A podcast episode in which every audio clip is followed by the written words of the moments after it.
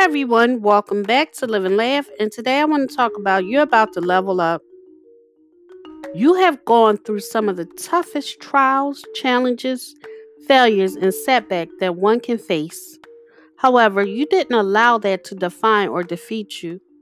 You continue to courageously move toward your peace, purpose, blessing, and joy in spite of it all.